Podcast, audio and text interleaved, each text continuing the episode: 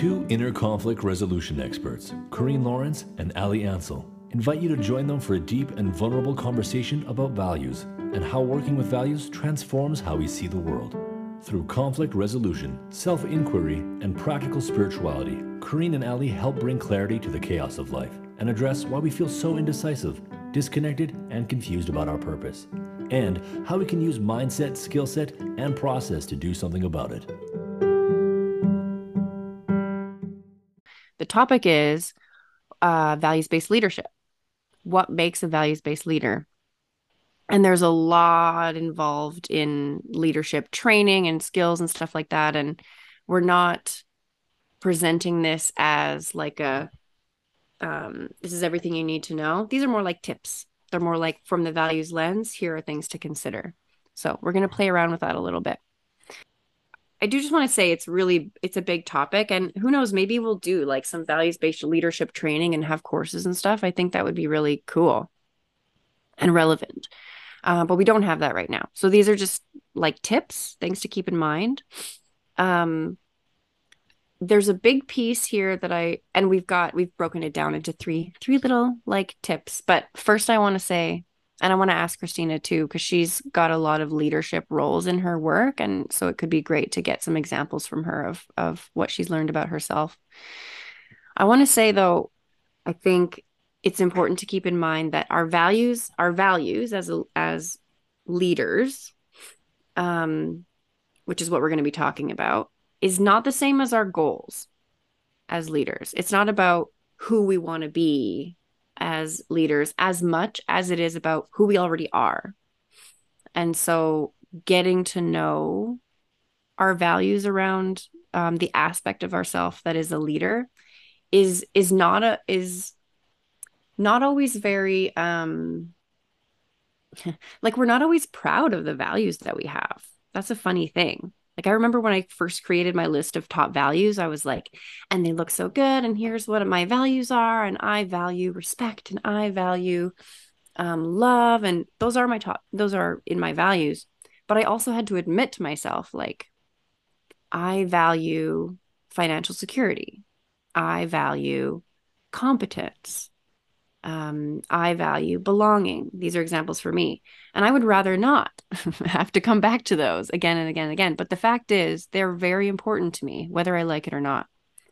And so, um, similarly, when we're looking at our leadership, the the version of us that is a leader, it's not necessarily about who do I want to be as a leader, although that's fun. That's a cool, fun part of it. But it's also what do I already do? When I'm in a leadership situation, when I'm in a, a position of authority, when I'm being asked to make a decision on behalf of a group, for example, what do I already do? And let ourselves stay there so that we can understand our actions and our feelings and our thoughts that come up, current state. And then maybe make goals from there if you want. But those values that are underlying our current state are running the show right now. So we really need to get to know what, what they are. So, on that note, um, the three pieces are um, very foundational VBL things. And so we'll maybe go into each of them with examples. We could start with Kristina. I'd love to hear from other folks on the line too um, to make it a little more relatable. But the three pieces number one, what I just said get to know yourself as a leader. I mean, get to know yourself in general, but as a leader. And number two, figure out how what you know about yourself translates to the decisions that you want to make, that decision making piece. And then number three, figuring out how, how to express that or how to express yourself. How do you actually say it and interact with the other people around that? So let's spend some good time in the first one because I honestly think that's the hardest one is getting to know yourself and knowing yourself as a leader. So I want to ask you, Kristina, can you share with us a little bit about your values and then also your values as a leader and how those might be similar or different? Yeah, absolutely. Um, so, for those of you who don't know, uh, I am an executive director I, um, of a not for profit organization. Uh, I lead a team of six employees and two contractors. So it's a fairly small group, uh, which is great. Um, but in terms of uh, my values, um, I do have quite a different uh, palette when it comes to my private personal values as well as my professional and some of them do intertwine. Um, personally my one of my top values is authenticity. Um, another one would be uh, connection. Um, love uh, whereas professionally speaking um, authenticity you know there has to be a limit right? You do have to kind of put your personal uh, face aside and uh, as you step into uh, a leadership role. Um, but it still comes into play. Um, efficiency is is one of my top ones as well as collaboration. Becoming a leader for myself um, I, I still like to have that personal connection with my employees, right? I'd like to create a, a safe space where we can chat about, you know, concerns, successes, um, just having that level of comfortability that if anybody needs to chat about something, they can come to me and we can talk about it openly. Um, I am I do have a collaborative leadership style, and uh, and so there are lots of times where when we make dis- decisions, um, I know myself I don't have the technical knowledge that some other employees have. So in order to make uh, an educated decision, uh, I like to to ask the opinions of all of my staff, so that way we have all the facts in front of us. Credibility is actually one of my uh, other top values when it comes to business, right? I uh, I pride myself in investigating all of the avenues, uh, you know, get gathering all the information I need in order to make that educated uh, decision. Um, and so, by collaborating with employees, I find um, for myself and my personal experiences, it helps with motivating my employees, getting that buy-in um, into taking whatever decision is made and running with it. Um, you know, the other thing that um, I find is it also builds a level of respect because if if you're more of a directive leader depending on the situation you know uh, for me because i have such a small staff if i was just you know um, telling telling them what the decision was without explaining as to why uh, not including them, that actually might create hostility uh, in a sense, and as well as uh, a little bit of gap in in respect. And the reason why I say this, and again, this is just my personal experience, is I'm I'm fairly young. I began in my leadership role as an executive director, director uh, at the age of 27. And I have employees who are older than I am. So by acknowledging, uh, you know, the, the fact that uh, some are more seasoned than I am, uh, that I do not hold all that technical knowledge and and getting everybody to work collaboratively and learning from each other, um, that creates more of that um, room for respect for one another. You know, we know what each other's strengths and what each other's weaknesses are, um, and then there, we also get to know each other as well, where they know when they can come to me to, to seek advice, and I know when to come to them to seek advice. And I don't hold myself at a higher standard than them. However, they do know that when push comes to shove, and when a decision is made, or if I need something, they will respect me and they will do it, or you know, without hesitation you know, I have great staff where they go above and beyond, but it's because we've we've established that um, that re- that working relationship. Does that answer your question? That was a lot of information. yeah, and you mentioned a lot of values there too. And at the end there, you weren't saying this word, but it feels like there's something about trust there too. Yes. Yeah, absolutely. Thanks for pointing that out. Mm. Yeah um yeah trust for like knowing that you can trust your staff and knowing that they can trust you and then i don't you didn't really talk about this but there's always this like internal piece too right knowing can i trust myself in this leadership role that i'm going to be able to do what I need to do here. Yeah, yeah, absolutely. And uh, and even trusting when we're talking about that piece, I didn't really touch on this, but um, there's certain managers who are more micromanaging versus who are a little more to the left. Um, and uh, myself, I, I kind of like to be in the middle, right? I, I like to know what's going on. We do regular check-ins. Again, that collaborative piece, making sure that everybody knows where where they are in the week, what they need to be working on, what are the priorities, um, and being able to create that distance to allow them to do their work. And as long as they know what they need to do, I can trust that they're going to get it done. And um, on the flip side, I also am very highly aware of burnout and the realities of burnout in the workplace. So having them uh, trust me enough to come to me and say, I don't have capacity, I need to delegate or I need to give something up, then we can work together uh, and and find a solution that'll work for not only the organization but for the employee as well. Hmm. Beautiful.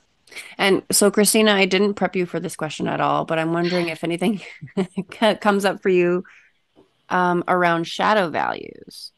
Um, so, um, shadow values are values that kind of run the show without our knowledge or permission. Um, and the more we know are aware of these values the better we can get into relationship with them and sort of like give them what they need without them subverting what we want. So um i know you have an awareness Kristina of your shadow values personally but mm-hmm. do you have a sense of any shadowy values that you might have while you're in that leadership position? Are they the same or is there something different? Yeah that's a really good question. Um I feel like competence is definitely one in my uh, my professional shadow. uh, anytime again, like it, and it kind of goes back to to the age gap, right? Like sometimes you'll get people that'll um, that uh, that will question the decision or or really try and and and um, push their point. Uh, sometimes you know the um, even though it shouldn't, right? That age gap kind of comes into play as well.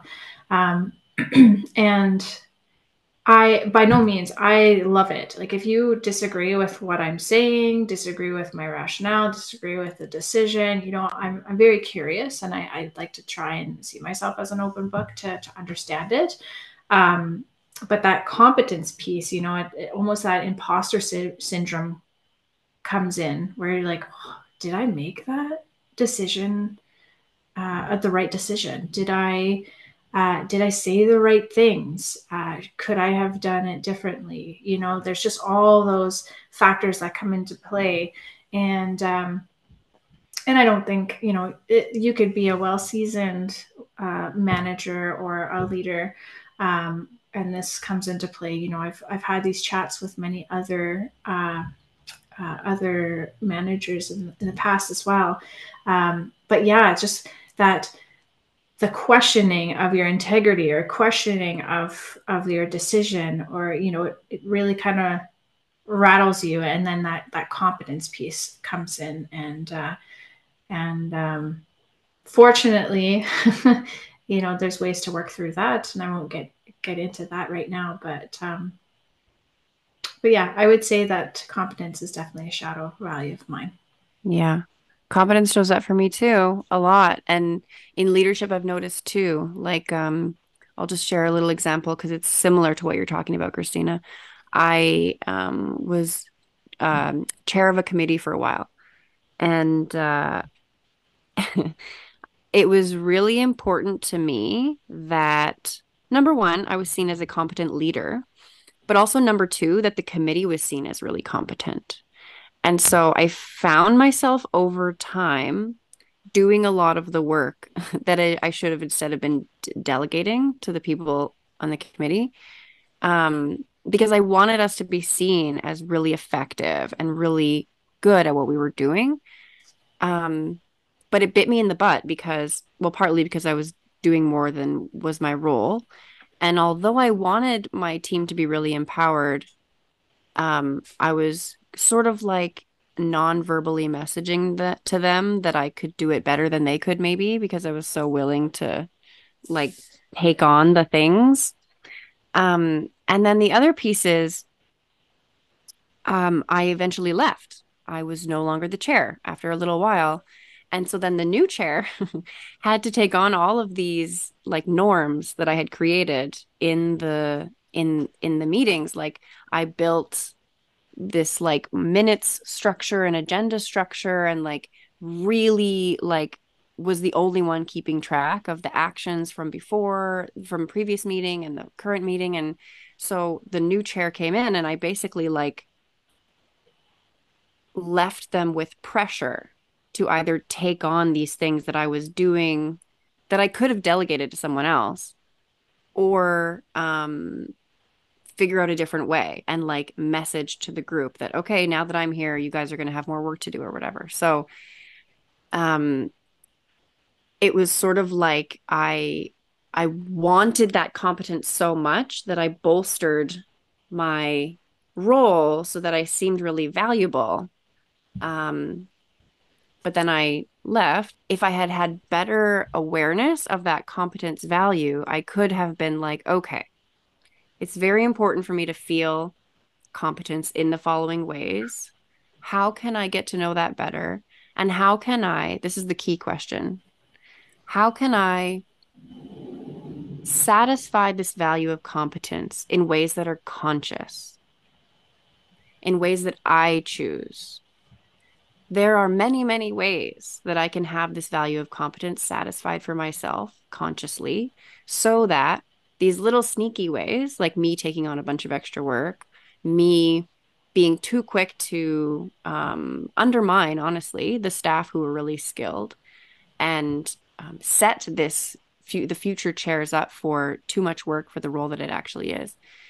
How can I how can I reassure myself that I am competent doing the role that I'm doing and not any more than that. I don't have to do more than my actual job to sh- prove to myself and others that I'm competent. And so, yeah, in future leadership roles, I have that as a lesson top of mind to like bring that little competence value close, as close as I possibly can, so that I can watch it and and um and interact with it in a way that I actually want to because it's going to be there regardless. So I might as well. This is what I mean about admitting where we're at versus keeping with our goals um, and ha- having that be. Of course, I I want to um, have competence uh, in in everything I do and act like I already am and like fake it till you make it and all of those things are great. And I need to let myself admit where I am and that I'm I love where I'm at and I accept it and it's okay and um and work with what's there instead of trying to hide it and move towards the goal. Um, so yeah, thanks for bringing up that that particular value because I you and I share that, and I think a lot of people um, can can relate to that particular one. Yeah, and and I love that you um, that you provided those examples because like with with me feeling that imposter syndrome, um, you know, I've I've come to learn that um, when people are, are, seeking a decision right away, I know that I need to take time uh, and not provide an answer right off the bat. So I can go back, do my research, ask the people that might have better knowledge than I do, you know, so that I can actually make uh, a better, the best informed decision that I can make. Um, and of course when when dime doesn't allow then uh, then you have to act right away but for the most part a lot of decisions can take time and so i know that uh, about myself mm. uh, and that really does come into play with that value of competence because then i can prepare myself much better i can uh, inform myself better and i can you know collaborate if i need to to get to where we need to be so that way when i do make the decision I have the confidence that I am being competent in my role and I can stand by my decision without starting to question myself when somebody does come and, and question me about it. Yes. Yeah. I love that. You're solid in yourself. And so the external pressures just kind of blow by. It's like what we were talking about yeah. at the beginning. Somebody throws a, a, a statement, like a factual statement, whatever. You did a bad job in the last meeting. this is like a, this weird, is that actually true? You're throwing that out like it's a fact, but I think that's about something else. And being able to be clear in that moment is a real skill um yeah this i i, I want to say too um this is a really big topic and we're talking about work stuff but it's it's everything isn't it? Like it's if you're a parent you're in a leader position if you have any sort of decision making authority whether it's perceived or real um we we have the ability to step into a leader role a lot. Like i'm starting a i'm starting a book club and i'm like there's a leadership opportunity here right? Like there's there's so many different spots. So um translating that in our minds to what does that mean for me as a leader with my kids a leader with my yeah with my team or with my friend group or whatever we all have that. A lot of what we're talking about in terms of like how to go through this process we've been trying to like distill down into a quick little cheat sheet for people. Because we got multiple courses and this is like kind of gets complicated around we'll use like the head heart hands um thoughts feelings emotions or thoughts thoughts feelings and actions sort of like framework. But we're thinking how can we like distill this down to a super high level um, explanation. And so the as far as we've gotten to so far is um, we're calling it the eight steps to self inquiry. So I'm going to put that in the chat um, because honestly, whenever we internally are working through coaching with somebody or working through coaching with ourselves or we're weaving through content in a course, we always come back to these eight steps um, in a lot more depth than what's on here. But if you're doing a little bit of wondering for yourself and you're thinking, what am I missing here? How, what's a, like Stephanie was talking about with starting a business, like what's the pushing off point to help me get to know myself better? These eight steps can be helpful. Um, as a as a way in. Yeah, a little like little pieces here and there about leadership. We spent the whole time, I don't know if you noticed, in knowing yourself. we didn't talk about how to make a values based decision and we didn't talk about expressing yourself in a in a really explicit way. Um but i kind of figured because the first one is so big. Um and um i mean we have courses for the second one. Values based decision making is is yeah a whole course. And then express your how to express yourself. The values based assertiveness are are two separate pieces um, that are very similar, regardless of whether we're talking about the leadership lens or something else. So the know yourself piece, I think, is really the most interesting. Um, I'll just say every year we build a planner, like a day planner that weaves values into our day to day life. And we're working on building that for 2024. So if you're interested in having that sort of like daily reminder to weave your values into your decisions and into your daily life, you could check that out. But it's beautiful and we all use it a, a ton. And it's wonderful to have at the end of the month, like a reflection. So many times I'll get to the end of the month and I'll be like, oh my God, that month sucked. I feel like a, a failure in a couple of ways. But then I go back to my list of values that I've written at the beginning of the month and I realize, oh, I actually have been satisfying these values a ton. So why do I feel like a failure? Oh, it's because there's these external values that aren't actually mine that I haven't been meeting. Right. I don't actually care about those. I care about these. And so it's a really wonderful like rejig instead of being like um you know, externally it seems like I should be making more money or it seems like I should be like going on trips more or it seems like I should be going on like being moving my body more or something like that. Like where did i get the idea that i should be doing these? And then i look at my values and i'm like oh meaning was one of them. I had really meaningful conversations or um, competence is one of them. And i have a win maybe where i like got to know my value of competence better.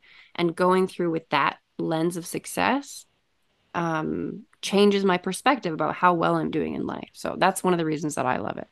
Okay, Kristina, what else do we have going on?